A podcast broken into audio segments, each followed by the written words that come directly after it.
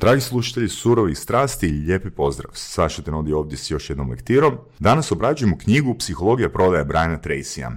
Brian Tracy je osoba koja je izbacila popriličan broj, rekao bih stotine i stotine sati materijala. Prvi put sam čuo za Briana Tracyja krajem 2005. godine. Mislim da je prva knjiga koju sam uzeo od njega bila I Dead Frog, a nakon toga sam našao jednostavno sve audiobukove do kojih sam mogao doći i noćima i danima kad god bi imao praznog hoda bih slušao Tracyjeva materijale. Stvari o kojima on priča su i tekak bitne za neke temelje. Neke stvari iz mog kuta gledanja su malo površne, jer dosta općenitim jezikom priča, priča dosta generalnim jezikom, opet morate imati na umu da se obraća, ajmo reći ono, ljudima koji izlaze na teren, koji prodaju, pa im treba ono malo jednostavniji jezik. Rekao bi da čak ono, često i pojednostavljuje stvari, ali opet s druge strane mislim da može biti vrijedan resurs za učenje. Zašto može biti bio i meni, vjerujem da će biti vama. Ako e, ništa drugo, barem ćete se prisjetiti stvari, ako ste profesionalni prodavač, barem ćete se prisjetiti stvari koje ste gradili u početku svoje prodajne karijere. A ako tek počinjete s prodajom, onda je ovo fakat fantastičan resurs i želim, želim vam da uživate u slušanju. Ja sam Saša Tenodi i vi slušate psihologiju prodaje Briana Tracyja. Inner game of selling, odnosno unutrašnja igra u prodaji, unutrašnja igra prodavača. Prvo poglavlje knjige Psihologija prodaje bavi se pripremom i programiranjem unutarnjeg svijeta prodavača. Poglavlje počinje sa citatom Roberta Kulijera.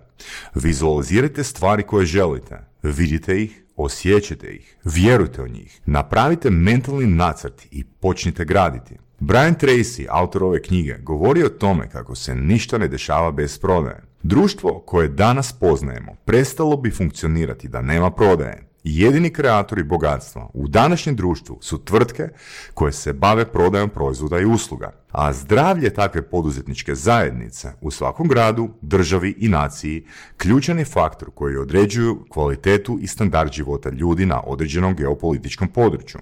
Prodavači su vitalan dio svakog biznisa. Postoji direktna veza između uspjeha prodaje, zajednice i uspjeha ekonomije cijele države. Prodavači su pokretači. Jedino što je bitno je koliko dobro znaju prodati. Kada otvorite bilo koji američki časopis, poput Wall Street Journala, Business Dailya, Forbesa, Fortune 500 i tako dalje, teme koje obrađuju su stanje na financijskom tržištu, cijene dionica, obveznica, trenutno kretanje kamata, a sve to na ovaj ili onaj način ima veze s prodajom. Dugi niz godina na prodaju se gledalo kao na treće razredno zanimanje. Mnogi su skrivali da se baje prodajom. I jedan CEO Fortune 500 kompanije za medije je izjavio da je prodaja nužno zlo u njihovom poslovanju. Ljigavi i neugodan dio koji, eto, netko mora obaviti. Stav se naravno promijenio i danas najbolje kompanije traže najbolje prodavače, one druge po redu najbolje traže drugorazredne prodavače, dok one treće napuštaju tržišnu utrku. Prodaja je kao zanimanje postalo toliko zanimljiva da je stotine sveučilišta diljem svijeta uvelo profesionalnu prodaju kao dio svog kurikuluma. Mnogi mladi ljudi su nakon završenog fakulteta svoje prve poslove tražili upravo u svijetu prodaje. Većina CEO-a Fortune 500 kompanija dolazi upravo iz svijeta prodaje, više nego iz bilo kojeg drugog dijela kompanije. Prodaja je dobra jer imate mogućnost i visokih primanja i imate siguran posao. Pa kako? Bez obzira na ekonomsku situaciju, uvijek će vladati potražnja za dobrim prodajnim osobljem. Među poduzetnicima jedina i najvažnija vještina je sposobnost za prodaju. 74% novopečenih milijonaša u Americi bili su ljudi koji su sami počeli graditi svoje tvrtke, dok je 5% novopečenih milijonaša došlo iz redova prodaje, prodavača koji su cijeli svoj život radili za tuđe tvrtke, ti prodavači zarađuju više od odvjetnika, doktora i arhitekata. Ako si ispravno treniran, ako posjeduješ vještinu, ako prodaješ pravi proizvod pravom tržištu, Brede Tracy kaže, ne postoje granice u prihodima koje se mogu zaraditi. I ovdje dolazimo do opet poznatog nam principa iz prošlih tira, Paretovog principa 80-20. Top 20 prodavača zarađuje 80% novca, dok onih donjih 80% prodavača zarađuje 20% novca. Misija svakog prodavača treba biti da uđe u top 20, a nakon toga, nakon što su stigli u top 20, da uđu u top 20 od top 20, da cilj bude doći u 4% najboljih, gdje 4-5 osoba od njih 100 zarađuje kao svih ostalih 95 zajedno. Ako uđeš u top 20 pa u top 4%, nikad nećeš brinuti o novcu, kaže Tracy, za razliku od onih donjih 80%. Prodavači koji su u top 20 zarađuju i do čak 16 puta više od prosječne plaće donjih 80%. The winning edge ili pobjednički kut ili ugao razvijen je kod onih top 20% prodavača. Istina je da nema velike razlike između prodavača koji su top performeri i onih koji su po rezultatima osrednji. Često je to nekoliko malih stvari, nekoliko malih navika koje su se razvile i koriste se iznova redovito i konzistentno. Ovdje bih dao komentar da nakon ove knjige definitivno poslužite The Compound Effect, jer Compound Effect priča o malim sitnim navikama koje na bazi ono 10 mjeseci, odnosno do 31. mjeseca grade jaku priču. Male razlike u sposobnostima, kaže Tracy, mogu dovesti do ogromnih razlika u rezultatima. Tracy kaže da se često događa pobjeda za dužinu nosa, win by a nose, analogija s utrkama konja, gdje jockey pobjedi ili osvoji drugo mjesto za dužinu nosa konja kojeg jaše. U prodaji se često dešava da između dva prodavača prodaju uzme jedan i to za taj vrh nosa. To naravno ne znači da je prodavač koji je izgubio prodaju loš. Na prodaju utječe više faktora i nekada je stvar tehnikalije, da li će se prodaja dogoditi ili ne. U prodaji nema drugog mjesta ili utješne nagrade, bez obzira koliko je sati u nju uloženo. Tracy sugerira, postanite bare malo bolji. U prodaji moraš biti malo drugačiji, malo bolji u svim područjima koja su ključna za ostvarenje rezultata. Mala poboljšanja u vještini od svega 3-4% prodavača mogu pozicionirati u top 20%. Kada se jednom stvori prednost u odnosu na ostale prodavače, ta prednost nastavlja rasti. Pa koje su karakteristike tog prodavača?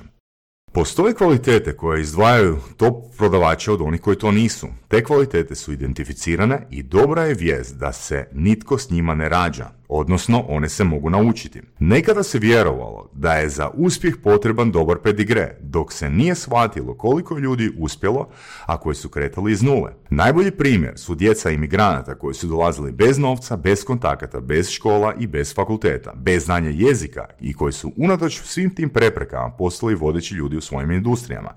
Također ovdje bi se referirao i na lektiru Millionaire Next Door, koja priča o tome da su američki milijunaši, da je čak 80% američkih milijunaša milijunaši prve generacije, znači čiji roditelji nisu bili bogati, pa poslušajte i tu lektiru.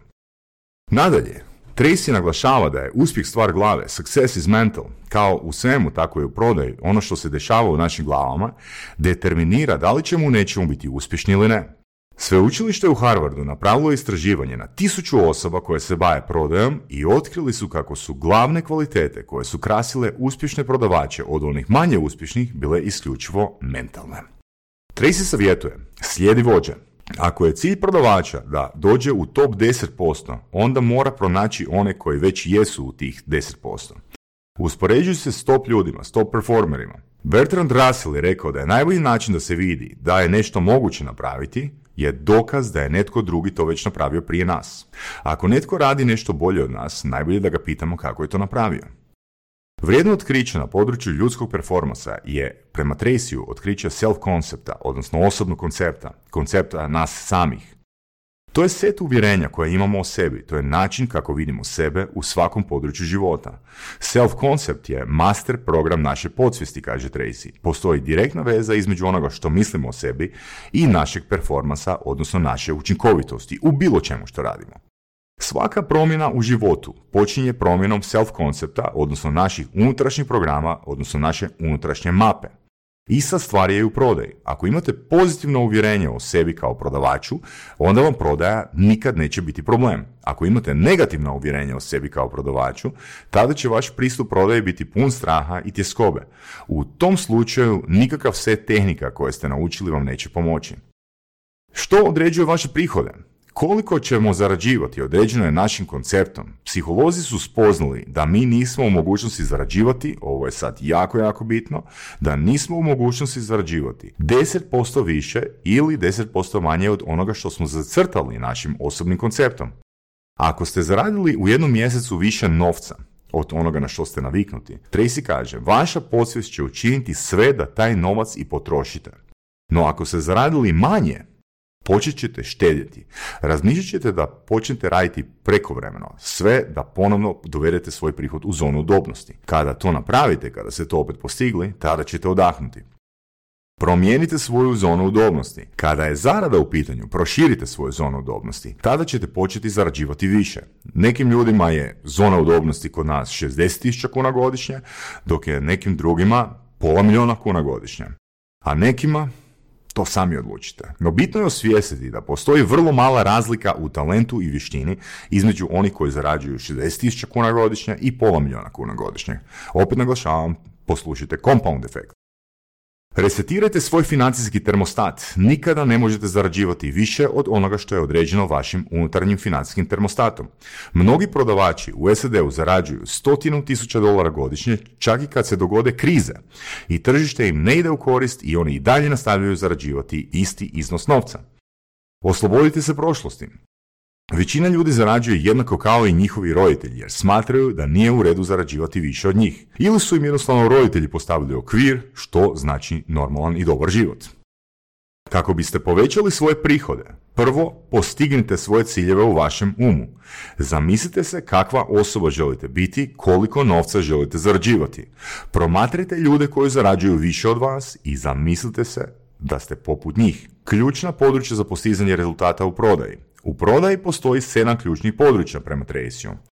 To su pronalaženje kupaca, izgradnja rapoa, odnosno odnosa, identificiranje potreba, prezentacija, odgovaranje na prigovore, zatvaranje prodaje te postizanje rezultata i dobivanje preporuka. Vaš koncept u svim navedenim područjima određuje koliko ćete biti uspješni. Jedini razlog zašto se bojite poduzeti nešto u određenom području je taj što još uvijek niste dovoljno dobri u tome. Rješenje za prevladavanje osjećaja ljutnje, frustracije i nelagode je da savladate vještinu i postanete bolji u tome što radite. Ovdje imam jedan super citat, nije iz te knjige, ali fantastičan. Confidence is competence. Znači, iz kompetencija dolazi samopouzdanje. I obrnuto možda, ili ne. Suočite se s vašim strahovima. strahovima. Self-concept je subjektivan, temelji se samo na uvjerenjima koje imate o sebi. Uvjerenja su ta koja kreiraju vaš realitet. Suočite se s uvjerenjima koja vas ograničavaju. U središtu samog koncepta nalazi se samopoštovanje. Samopoštovanje je koliko jako volimo sami sebe. Koliko se volimo odlučujući je faktor u svemu. Kada se sami sebi sviđamo u određenoj ulozi, naš performans će biti u skladu s tim. Mi postajemo ono o čemu svakodnevno razmišljamo. Sretni ljudi misle sretne misli, uspješni ljudi uspješne misli i tako dalje. I ti ljudi kontroliraju svoje unutarnje dijaloge. Najbolje vrijeme za napraviti prodaju je odmah nakon prodaje. Tada je vaše samopouzdanje na vrhuncu. Često se događa da prodavači ujutro naprave prodaju, zatim drugu, pa treću i četvrtu. I to nema veze s kupcima, proizvodom ili tržištem, ali ima veze sa prodavačevim konceptom samog sebe, odnosno sa stanjem s kojim je krenuo u taj dan. I prvim uspjehom i nakon prvog uspjeha to stanje se nastavilo nadograđivati. Uspjeh rađa uspjeh. Što više prodajete, to ćete biti bolji u prodaji, bolje ćete se osjećati i vaš samo koncept će postati sve bolji i bolji i bolji. Prepreke u uspjehu prodaji su strah od odbijanja i strah od neuspjeha. Provedeno istraživanje Sveučilišta Kolumbija spoznalo je da prosječan prodavač ne počinje s pozivima prije 11 sati ujutra, a zadnji poziv u danu obavi u 15.30, nakon čega krene prema uredu ili kući. Zašto prodavači izbjegavaju kontakt licem u lice s kupcima? Glavni razlog je strah od odbijanja. Podsvjesna kočnici koja nas zaustavlja i onemogućava da dosegnete svoj puni potencijal u prodaji. Neki čak idu i toliko daleko da planiraju najdulje rute putovanja prema kupcu kako bi se pretvarali da rade i odgodili trenutak kada se moraju susresti s kupcem. Svega 10% prodavača napravi više od pet poziva istoj osobi i pokušaja da zatvori prodaju. Pet je čaroban broj poziva, posjeta, sastanaka koji su u prosjeku potrebni da kupac odluči kupiti proizvod, odnosno da pobjedimo njegov prirodan otpor. Većina prodavača odustaje prerano, na prvom, drugom ili trećem pozivu. Strah od odbijanja je strah od toga da potencijalni kupac kaže ne. Pravilo je da će 80% prodanih poziva završiti s ne. To ne znači da nešto ne valja s prodavačem ili proizvodom. Kupci jednostavno odluče ne kupiti taj proizvod iz XY razloga. Odbijanje nije ništa osobno, stoga nikad nemojte odustati. Odlike najboljih prodavača su odvažnost i ustrajnost u postizanju svojih ciljeva. I dolazimo do sljedećeg poglavlja, postavljanja i ostvarenja naših ciljeva. Ovo poglavlje bavit će se temom postavljanja i komadanja ciljeva na više manjih dijelova kako bi ti ciljevi bili realniji i lakše ostvarivi. Također se bavi psihološkim dijelom koji omogućava da postavljene ciljeve i realizirate. Neke od metoda koje se spominju su moć vizualizacije i afirmacije. To prodavači imaju jak fokus na ostvarenje svojih ciljeva. Oni najbolje znaju točno koliko zarađuju tjedno, mjesečno, kvartalno i godišnje. Prvi korak u postavljanju cilja je određivanje željenog godišnjeg prihoda. Koliko želimo zaraditi u ovoj godini? Iznos koji želimo zaraditi u godini dana, tada moramo podijeliti na mjesece, odnosno na tjedne. Komadanje ciljeva na manje jedinice omogućava vam da imate jasnu sliku toga koje sve aktivnosti morate poduzimati i kojim ritmom kako bi taj cilj ostvarili. Koliko poziva morate napraviti, koliko sastanaka dogovoriti i tako dalje. Ciljeve morate postaviti realno. Povećanje prihoda od 25 do 50% je realno i motivirajuće. Previsoko postavljeni ciljevi djelovat će kao nedostižni, zbog čega ćete lako izgubiti motivaciju. Postavljanje jasnih ciljeva omogućava vam da uspostavite kontrolu nad prodajnim aktivnostima i realizaciji ciljeva. Osim poslovnih, bitno je da definirate i svoje osobne i obiteljske ciljeve. Oni služi tome da znate zašto se svaki dan ustajete iz kreveta, zašto se izlažete i suočavate s teškim situacijama i nastavljate raditi unatoč odbijanjima i razočaranjima.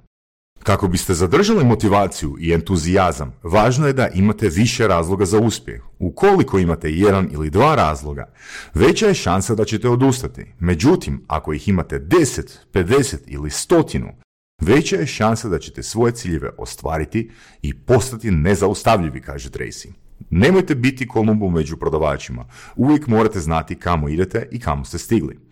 Jasan cilj, kontinuitet u radu i posvećenost realizaciji ciljeva najvažniji su uvjeti za postizanje uspjeha. U realizaciji ciljeva važno je uskladiti se s preostalih 90% naših mentalnih kapaciteta, s vašom podsvijesti ili self-konceptom, kako je neposredno prije bila tema. U realizaciji ciljeva važno je uskladiti se s preostalih 90% naših mentalnih kapaciteta, odnosno s vašom podsvijesti. Uzmite bilježnicu i zapišite vaše ciljeve. Zapišite stotinu ciljeva i prolazite ih svaki, dan. Zapisivanje ciljeva daje moć vašem podsvjesnom umu, kaže Tracy, koji će vam omogućiti da vidite prilike i mogućnosti za ostvarivanje ciljeva. Omogućit će vam da bolje pratite verbalne i neverbalne znakove u komunikaciji s klijentima, te će vam u pravo vrijeme reći što i na koji način iskomunicirati kako bi informacija klijentu bila vrijedna. Prava riječ u pravo vrijeme. Vizualizirajte vaše ciljeve kao da su već realizirani. Krećite se, razgovarajte i ponašajte se prema drugima kao da ste već zvijezda u prodaji danas. Vizualizirajte vaše kupce kako pozitivno reagiraju na vas, kako kimaju glavom, kako vam se smješkaju. Kao vrhunski sportaš prije utakmice, važno je da se zagrijete prije sastanka. Te mentalne pokuse možete raditi na dva načina. Prvi je tako da se vi nalazite u, situaciji gdje komunicirate kupcem, asocirani ste i gledate u klijenta, zamišljate njegove reakcije tijek situacije, znači to je, naglašavam, asocirani pristup, gledate svojim očima. I drugi je disocirani pristup. Drugi je kada vi prodajni razgovor promatrate kao treća osoba. Vidite iz sebe i potencijalnog kupca ispred sebe. Znači gledate drugim očima. Najizmjenično korištenje ova dva načina poboljšat će vaše prodajne prezentacije. Govorite sebi pozitivne stvari. Svaki dan govorite si afirmacije dok se spremate za posao. Dok se vozite u autu, prije sastanka, prije prodajnog poziva. Kreirajte pozitivnu sliku o sebi samima. Afirmacije poput osjećam se odlično da će vam samopouzdanje zbog čega ćete lakše uspostaviti rapo i ostvariti prodaju. Govorite to dok to ne postane stvarnost i često smo u surovim strastima spominjali rečenicu fake it until you make it. Sljedeće poglavlje je odgovori na pitanje zašto ljudi kupuju. Postoji više razloga zašto će netko kupiti vaš proizvod ili uslugu. Imajte na umu da ljudi kupuju iz svojih, a ne iz vaših razloga. Nikada nemojte navoditi svoje razloge kao nešto što bi kupca trebalo potaknuti na kupovinu. Vještina koju morate razviti je da znate točno identificirati potrebe kupca. Uzmite si koliko god vremena vam treba da identificirate te potrebe. Osnovne motivacije za kupovinu su Prva motivacija, neka vrsta poboljšanja ili unapređenja samog sebe ili poslovanja. Ljudi kupuju proizvode i usluge radi osjećaja da će ih isti unaprijediti. Ukoliko nemaju taj osjećaj, oni ne kupuju. Svaki kupac ima tri izbora, da kupi od vas, da kupi od nekog drugog ili da ne kupi uopće. Drugi razlog je sloboda. Sloboda kao najveća vrijednost koju cijene. Kada imamo dovoljno novca, imamo i određeni stupanj slobode. Želja za tom slobodom je glavni razlog zašto kupci kod kupovine okljevaju. Teško se odreći dijela svoje slobode, pogotovo ako postoji velika šansa da će ta odluka biti kriva. Ako kupe od vas, odrekli su se dijela svoje slobode i fleksibilnosti. Treći razlog, što više to bolje. Odnosi se na to da proizvod mora zadovoljiti što veći broj potreba kupca. Što je veći broj potreba zadovoljen, kupac, kupac se osjeća bolje oko svoje odluke. Četvrti razlog, emocionalne vrijednosti. Ljudi kupuju iz emocionalnih ili psiholoških potreba, odnosno vrijednosti. Često se događa da prodavači kao glavni argument navode najbolju cijenu na tržištu, kvalitetu i tako dalje. Kupac je u stvari više zabrinut oko reputacije koju tvrtka ili proizvod imaju na tržištu. Radije će kupiti nešto poznato, pa makar i cijena toga bila viša. To je ta svima nam bitna sigurnost. Sljedeći razlog peti, kako će drugi reagirati na njegovu odluku da kupi određeni proizvod ili ti pritisak okoline, prijatelja i obitelji. Koliko god to bilo nepopularno do neke mjere, bitno nam je što naša okolina misli o nama i našim odlukama. Ukoliko postoji šansa da će vas vaša okolina kritizirati zbog odluke, suzdržat ćete se od kupovine. I šesto, cijena i kvaliteta. Cijena i kvaliteta nisu razlog za kupovinu. U današnjem tržištu podrazumijeva se da je omjer cijene i kvalitete dobro izbalansiran. Inače, proizvod ne bi niti bio na tržištu. Identificiranje potreba. Profesionalna prodaja počinje s analizom potreba. Kada detaljno analizirate potrebe kupca, onda možete strukturirati prezentaciju. Umjesto da prezentirate karakteristike proizvoda, prezentirate kako će taj proizvod unaprijediti kupca ili njegovo poslovanje. Ljudi ne kupuju specifikacije, ne kupuju racionalne razluke. Ljudi kupuju mir u duši.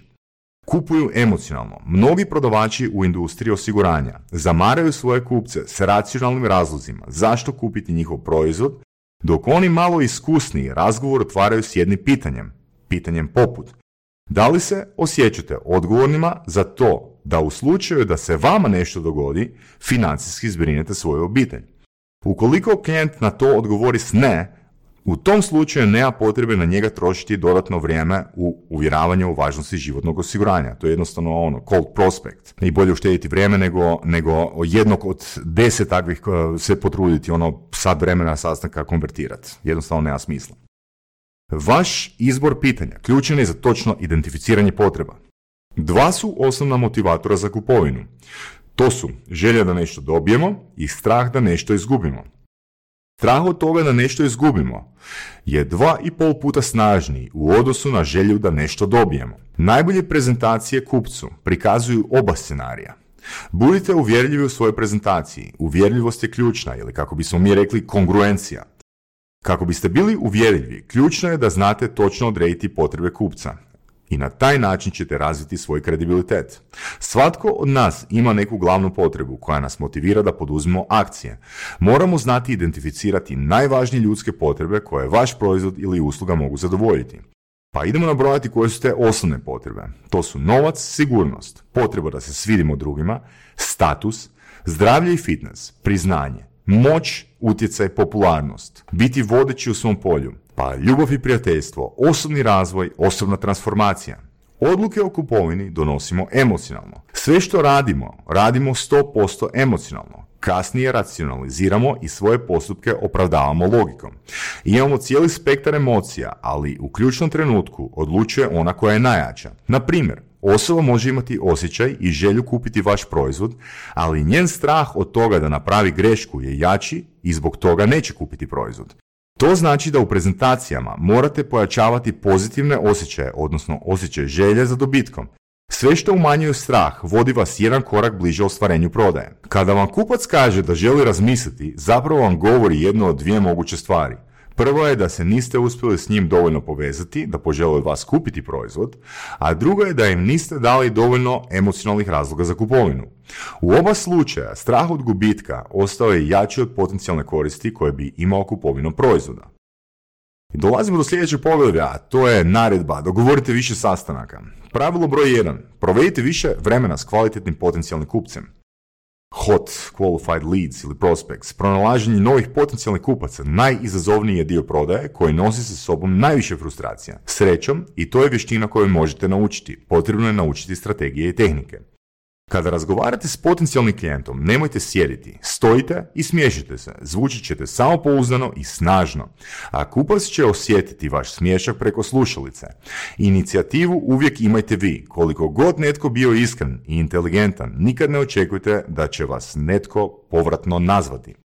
Prvi kontakt s kupcem je najvažniji. Sve što ćete morati reći mora biti isplanirano unaprijed kako bi postigli cilj. Prvi zadatak je da im privučete pozornost. Kupca ne zanima vaš proizvod, ne zanimaju ga njegove specifikacije, zanima ga kako će taj proizvod unaprijediti njega i njegovo poslovanje. Nikada preko telefona, kaže Tracy, ne pokušavajte prodati proizvod i ne spominjite cijenu. Ja se osobno ne slažem s tim, ali citiram Presija. Prvi telefonski kontakt služi za prodaju termina za sastanak, znači korak po korak. Znači telefon, to je nama rekao i u SAD-u John Loval, predsjednik NLP-a, na seminaru Persuasion Engineering, telefon bi vam trebao služiti samo tome da se dogovorite gdje, gdje ćete se naći. Ja osobno imam dobra iskustva u telefonskoj prodaji i mislim da je telefonska prodaja super. Prvi telefonski kontakt služi za prodaju termina za sastanak, da naglasimo, i zato pažljivo birajte riječi. Sjedite se, ključ je za dobiti pažnju potencijalnog kupca prvom izgovorenom rečenicom. Demonstrirajte prednosti proizvoda i usluge. Nosite sa sobom na sastanke primjerak vašeg proizvoda i demonstrirajte pred kupcem njegove prednosti. Jedan prodavač, za primjer, prodavao je zaštitno neprobojno staklo. Zamolio je u tvornici da mu izrežu komad tog stakla i na sastancima je pred kupcem demonstrirao njegovu izdrživost. Vrlo brzo je postao najbolji prodavač u svojoj tvrtki. Uključite kupca u demonstraciju, dajte im čekić u ruke i neka sami pokušaju razbiti neprobojno staklo. Priprema je pola posla. Dobra prva rečenica s kojom ćete im zaokupiti pozornost odradit će pola posla prodaje, kaže Tracy. To je rečenica koja će ga natjerati da vas sasluša i koja bi trebala u kupcu izazvati reakciju znati želje. Zapamtite, vrijeme vam je ograničeno, planirajte sve riječ po riječ. Napravite preoblikovanje, reframe vaše uvodne poruke. Prvo budite sigurni da ste dobili osobu s kojom možete razgovarati o vašem proizvodu. Ako prodajete prodajne treninge, na primjer, budite sigurni da razgovarate s voditeljem prodaje. Drugo, zapitajte se koja je osnovna potreba ili briga vašeg idealnog kupca. Koji je ključni benefit, odnosno hot button, vrući gumb? Ovo je pitanje koje mora u njima proizvesti želju, da žele čuti više. Što je to i kako to funkcionira? Tracy kaže da je otpor u prodaji normalan. Prodavačeva uloga je da ga neutralizira. Kada vam kažu da nemaju vremena, nemojte ih svađati ozbiljno. Izbjegnite izgovore kao što su nema vremena. Umjesto toga, smislite dobar i odgovor na njihov izgovor. Prije dogovorenog termina sastanka, svakako ga još jedno potvrdite. Kada se pripremate za sastanak, imajte jasnu sliku sebe, smirenog, pozitivnog, nasmiješenog i kako imate potpunu kontrolu nad prodajnim sastankom. Vizualizirajte kako kupac pozitivno reagira na vas i na vašu prezentaciju. Kada, a kada dođete na sastanak, prvo, odmah pređite na stvar u prvoj rečenici, spomenite prednosti vašeg proizvoda za njihovo poslovanje. Drugo, budite sigurni da razgovarate s pravom osobom, ja bi to čak stavio pod prvo. Ovo ste srećom napravili kod prvog poziva, nadam se. Treće, neka to bude kratak sastanak. Uvjerite ih da im nećete oduzeti više od par minuta vremena. Četvrto, dajte im do znanja da ih sastanak s vama na ništa ne obvezuje. I peto, dajte im do znanja da nećete vršiti pritisak na njih. Očekujte dobrodošlicu i nikada nemojte voditi sastanak stoječke. Ja se opet niti s ovim ne slažem, ali Citiram Tracy. Nitko ne donosi važne odluke stojeći. Još jedna generalizacija. Bad, bad Tracy. Sjedanjem za stol dajete sastanku na važnosti i poštujete svoj proizvod. Na sastanku postavite dobro strukturirano pitanje. Referirajte se na zadovoljne kupce koji su od vas već kupili proizvod. Izgradite kredibilitet vašeg proizvoda. Budite profesionalni u svako doba. Šesto poglavlje moć sugestije. Ljudska bića u velikoj mjeri padaju pod utjecaj svoje okoline. Posebno ljudi u svojoj okolini. Zato među najbolji prodavače padaju oni koji sa svojom pojavom odaju dojam smirene osobe. Taj efekt se prenosi na kupca zbog čega im lakše vjeruju. Pod utjecajem smo i svoje okoline koja u velike utječe na način kako razmišljamo, osjećamo se i kako se ponašamo. Male promjene u okolini mogu izazvati velike promjene u nama, velike razlike u nivou ugode. Većina naših odluka je podsvjesna. Ono kako nas kupac doživi na njegovoj podsvjesnoj razini vani naše kontrole, ali ono što možemo utjecati je naš izgled, naš glas i stav koji i tekako utječu na podsvjesnu reakciju potencijalnog kupca. Osigurajte da je vaš glas jasan i snažan. Kao i glumci, kada se pripremaju za predstavu, vježbajte vaš glas i govor vašeg tijela pred ogledalom. Budite veseli i pozitivni. Odjenite se za uspjeh. 95% prvog dojma kreira se na temelju toga kako ste odjeveni. Kako ste odjeveni povezuju s kvalitetom vas kao osobe i proizvoda koji prodajete. Svaki prodavač treba bi pročitati barem dvije knjige o poslovnom odjevanju i religiozno slijediti njihove savjete. Prezentirajte vaš proizvod u najboljem svjetlu. Neka vaši prezentacijski materijali budu čisti i uredni. Na taj način kreirate doživlje vrijednosti vašeg proizvoda. Vježbajte vašu prezentaciju. U 80% vrijednosti vašeg proizvoda nalazi se u kvaliteti vaše prezentacije. Okolina u kojoj održavate sastanke mora biti ugodna, mora odisati uspjehom. Držite svoj radni stol urednim i odvostručite svoju produktivnost. Da biste postigli uspjeh, morate sami sebe vidjeti kao profesionalca. Zamislite sebe kao doktora prodaje.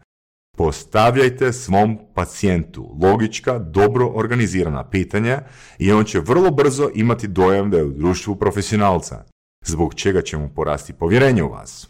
Kada se rukujte, imajte čvrst tisak. Jačini stiska ljudi pripisuju jačini vašeg karaktera. Sjedite uspravno, nagnuti lagano prema naprijed. Otvorite um kupca postavljanjem pitanja. U početku će kupac zrcaliti vaš govor tijela. Kaže Tracy, namjerno držite otvorene ruke, sjednite ravno sa stopalima na podu. Minimalizirajte buku, izbjegnite barijere u razgovoru. Na primjer stolove. Ako se sastanak vodi sa stolom, zamolite da sjednu pored vas. Najbolje s vaše lijeve strane kako biste bolje vidjeli prezentaciju. Budite obazrivi i pristojni. I sljedeće, kako napraviti prodaju. Sve u prodaji dio je procesa. Nema neutralnog učinka, ili smo prodali ili nismo, binarno je. U našoj prvoj rečenici ovisi da li će se proces nastaviti ili ne. Ono na što morate biti pripremljeni je to da većina ljudi ima generalno otpor prema prodaji prodavačima. Gledajte na to kao na obrambeni mehanizam koji pojedincu omogućava da normalno funkcionira u društvu koje ga dnevno bombardira s ogromnom količinom prodajnih oglasa i drugo kao obranu od toga da ne kupi baš sve što mu je ponuđeno. Tako bi se našao okružen gomilom stvari koje mu realno ne trebaju. Pa kako prodati? Tracy ovdje navodi nekoliko metoda zatvaranja prodaje za koje tvrdi da ih je najbolje koristiti u njenim najranijim fazama. Na taj način smo skoro od samog početka sigurni da smo dobro kvalificirali kupca. Metode koje Tracy navodi su prva, nije neki zgodan prijevod, approach close ili uh, zatvaranje pristupom. Cilj ovog pristupa je da na kraju svake prezentacije dobijete odgovor na to da li će kupac kupiti proizvod ili ne. Pristup umanjuje šansu da će vam kupac na kraju prezentacije odgovoriti da još mora razmisliti ili da se još mora dodatno posavjetovati s nekim. Kako biste umanjili otpor u kupcu, recite mu da niste došli prodavati. Zahvalite mu što je izdvojio svoje vrijeme da vas sasluša i da sasluša načine kako je vaš proizvod riješio probleme prijašnjih kupaca i kako ga mnogi upravo radi toga nastavljaju kupovati. Prodajni proces započnite s pitanjima kako biste saznali gdje su potrebe kupca u koje se vaš proizvod ili usluga mogu uklopiti. Nakon toga prezentirajte proizvod. Do kraja prezentacije vi ste u psihološkoj prednosti. Tražite ih odgovor. Ako vam kažu da će razmisliti, pitajte ih. Iz ovoga što smo do sada prošli, ove usluge ili proizvod čine se savršeni za vašu situaciju. Postoji li još nešto što vam fali da biste donijeli odluku?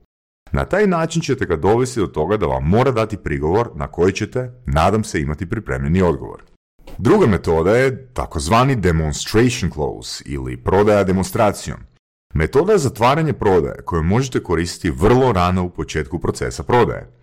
Njome kvalificirate financijski kapacitet kupca. Demonstration close počinje s jakim pitanjem usmjerenim na glavni rezultat ili prednost koju kupac ima od toga da kupi vaš proizvod. Na primjer, pitanje, kada bih vam pokazao najbolji mogući način ulaganja na tržištu da bi, da bi bili u poziciji da uložite 5000 dolara sada, biste li bili zainteresirani? Kupac može odgovoriti da je spreman uložiti ako je prednost tako dobra koliko je običano u uvodnom pitanju. Može odgovoriti i s ne. U svakom slučaju kvalificirali ste da li potencijalni kupac može postati kupac ili ne. Također, kupac vam na kraju prezentacije ne može reći da nema novca za vaš proizvod. Tracy spominje tipove osobnosti kupca. I kaže, postoji šest osnovnih profila osobnosti s kojima ćete se susretati u prodaji. Prva osobnost je apatičan tip. Takvih je otprilike prema Tracy 5% i oni trate vaše vrijeme. To je kupac koji neće kupiti ni da mu proizvod date besplatno. On je ciničan, depresivan i nezainteresiran. Njega jednostavno nije briga. Drugi tip je samo aktualizirajući kupac. Kaže Tracy da je njih isto 5% i totalna su suprotnost apatičnom kupcu. Oni su pozitivni i ugodni. Znaju točno što žele i po kojoj cijeni. Takvi su kupci rijetki. Kada naiđete na njih, prodajte im točno ono što su tražili. Nemojte pokušavati prodati nešto drugo ili drugačije. Treći tip je analitičan kupac. Ima ih oko 25% pod resiju. Vode računa o detaljima i precizni su. To su uglavnom bankari, financijaši. S njima usporite i nemojte generalizirati. Oni ne donose odluke u žurbi. Treba ih ostaviti same i dozvoliti im da analiziraju ponudu. Vjerojatno će vas nazvati da vam postave dodatna pitanja za sve što im je potrebno dodatno pojasniti. Sljedeća kategorija je emocionalni kupac. Njima je bitan odnos s ljudima i jako su okupirani mislima što će drugi misliti o njima i njihovim odlukama. Imaju se potrebu svidjeti drugim ljudima. To su prema Tresiju psiholozi, sociolozi, medicinske sestre, socijalni radnici. U razgovoru pokušajte fokus prebaciti na vaše zadovoljne klijente, Postavljate im puno pitanja i o tome tko koristi proizvod i koliko su zadovoljni. Izgradite odnos s njima. Oni žele razviti odnos s prodavačem prije nego se odluče na kupnju. Budite oprezni da ih ne požurujete. Ovaj tip kupca često je neodlučan i okljeva. Imate kupce koji su usmjereni na ishod i rezultat proizvoda ili usluge, ili prema Traciju driver buyer. Ovaj tip kupca je orijentiran na rezultate, direktorski tip ličnosti, direktan i koncizan. Jedina preokupacija mu je postizanje rezultata. U prodajnom razgovoru idite ravno na ono što je bitno. Oni su ljudi koji posao vole odraditi brzo i efikasno. Pitanje na koje žele odgovor je what's in it for me ili odnosno što ja imam od toga. Sljedeća kategorija je društveni kupac. Oni su orijentirani na postignuća, meni je to dosta slično kao i driver buyer, ali ajmo dalje. Topli su i prijateljski raspoloženi. Bit će zainteresirani što im imate za reći i postavljat će puno pitanja. Vole voditi računa o sebi i drugima. Ponekad rano pristaju na ponudu i često se ne sjećaju detalja. Vodite tu računa da sve stavite na papir jer često će se dogoditi da će zaboraviti o čemu ste razgovarali. Najčešći tipovi osobnosti uspješnih prodavača su driver i društveni kupac. Jedan od izazova prodaje je sklonost da svijet promatramo kroz naše oči i generaliziramo da se svi ponašaju i razmišljaju kao i mi.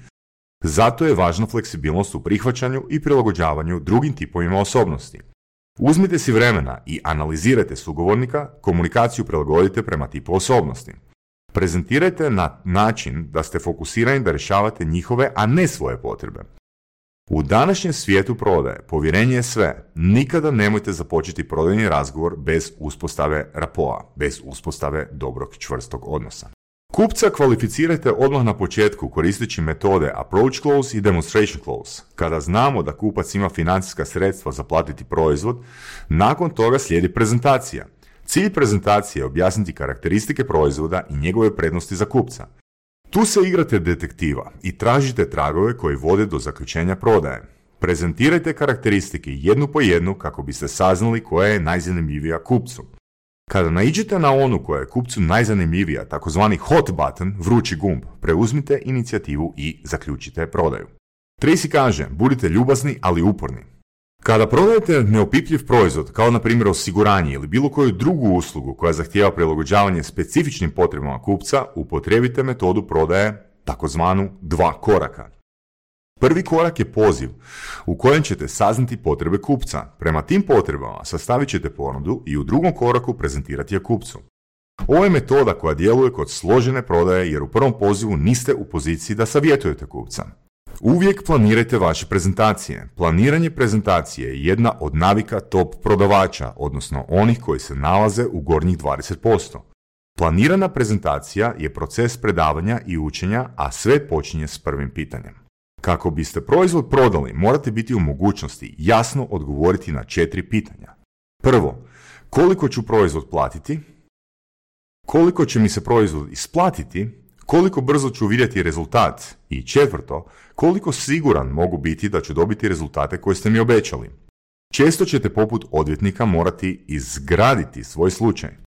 Emocije prodaju, logika kupuje. Kako bi vaša prezentacija imala čvrste temelje, predstavite određene benefite i onda ih logikom objasnite kako će ih kupac ostvariti.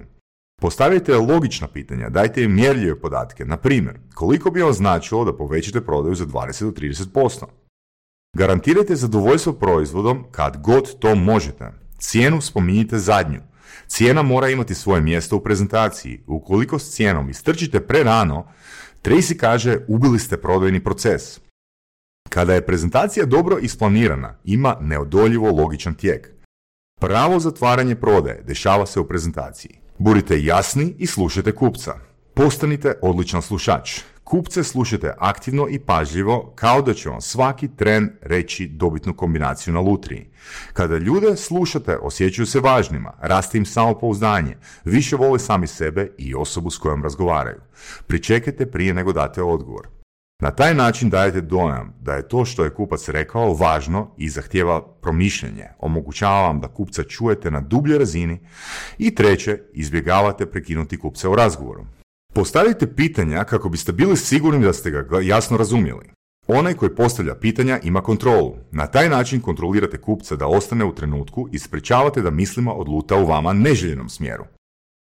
Parafrazirajte pitanja i odgovore kupca. Upotrebljavajte otvorena pitanja. Tko, zašto, gdje, kada i kako. Vaša prezentacija uvijek mora ići od općeg prema specifičnom. Zatražite da kupac sam izračuna koliko će zaraditi kupnju vašeg proizvoda. Najučinkovitiji način prodaje je da uzmete sve bitne podatke koje imate u proizvodu i pretvorite ih u pitanje. Umjesto da kažete ovo košta na primjer 10.000 kuna, postavite pitanje imate li ideju koliko bi ovo moglo koštati? Tražite kupca feedback. Najbolji predavači u svakoj fazi prezentacije traže povratnu informaciju kupca kako bi bili sigurni kako razmišlja. Ljudi svoje odluke o kupovini uglavnom donose uz pomoć slika koje kreiraju u svojoj glavi na temelju priča koje su im ispričane. Najbolji prodavači znaju potaknuti kreiranje tih slika u glavama kupca. Korištenjem riječi koje pobuđuju emocije, kupac će zamisliti kako se vozi u svom novom automobilu po planinama. Emocija koju tada proživljava potaknut će i odluku o kupovini. Postavite sugestivna pitanja kao na primjer tražite li idealan dom u mirnom naselju ili Razgovarajte s kupcem kao da je već kupio vaš proizvod. U svakom slučaju, kupac postaje klijent kada ima jasnu, uzbudljivu i emocionalnu sliku sebe kako uživa u benefitima vašeg proizvoda. Sljedeće poglavlje imamo 10 ključnih stvari za uspjeh u prodaji. Radite ono što volite raditi, to je prvo pravilo. Morate naučiti voljeti ono što radite i predajte se tome kako bi postali najbolji u svom području. Uložite svo potrebno vrijeme, platite cijenu koju morate platiti, žrtvujte se i postanite najbolji. Posvetite se izvrsnosti jer izvrsnost je odluka. Uspjeti u prodaji znači biti samo malo bolji u kritičnim dijelovima prodaje. I samopouzdanje i uspjeh znači nikad se nećete potpuno voljeti dok ne postanete odlični u nečem. Možete biti najbolji, Tracy kaže. Mnogi ljudi griješe kada misle da će im uspjeh doći prirodno ako su nadareni za određeno područje. Budite konkretni u svojim ciljevima. Odlučite što želite od života. Postavite to kao cilj. Zapišite na komad papira. Postavite rok i krenite. Svaki dan učinite nešto što će vas dovesti barem korak bliže cilju. U realizaciju cilja unesite svoje srce i dušu. Razina vaše upornosti da nastavite, unatoč preprekama, mjera je vaše vjere u samog sebe. Nikada nemojte prestati učiti i raditi na sebi. Vaš um je ono najvrijednije što imate. Osoba koja ne čita, kaže Tracy, nije bolja od osobe koja ne zna čitati. Što imate više praktičnog znanja, to će vaša nagrada biti veća. Nadalje, učinkovito upravljajte vremenom. Nikada nemojte raditi bez liste. Razlučite ono bitno od manje bitnog. Si, sljedeće, slijedite vođe. Družite se s uspješnim ljudima, odaberite uzore, tražite ih savjete. Tracy kaže karakter je sve. Svoj integritet čujete kao nešto sveto. U životu i poslu morate imati kredibilitet. Budite iskreni prema sebi, budite kongruentni. Razvijte sposobnost da se suočite sa svijetom onakvim kakav je, a ne onakvim kakvim želimo da bude. Razvijte svoju urođenu kreativnost. Razmišljite o sebi kao inteligentnoj osobi. Tracy ovdje sugerira razmišljite o sebi kao o geniju. I zamislite se u ulozi kupca. Ponašajte se prema kupcu onako kako biste željeli da se netko ponaša preko, prema vama. Malo biblijskih primjera. I na kraju, budite spremni platiti cijenu uspjeha. Prihvatite da ćete na posao dolaziti ranije nego ostali, raditi malo više i odlaziti s posla malo kasnije. Eto. To je bilo to od knjige Psihologija prodaje Brian Tracy, ja sam Saša Tenodi i vi ste slušali lektiru Surovih strasti broj 19. Također preporučujem poslušajte Compound Effect, poslušajte Millionaire Next Door i definitivno ako vas zanima prodaja, poslušajte već snimljenu lektiru od Jeffreya Gitomera, Mala crvena knjižica prodaje, 12,5 načela uspjeha. Uživajte u slušanju i slušamo se opet.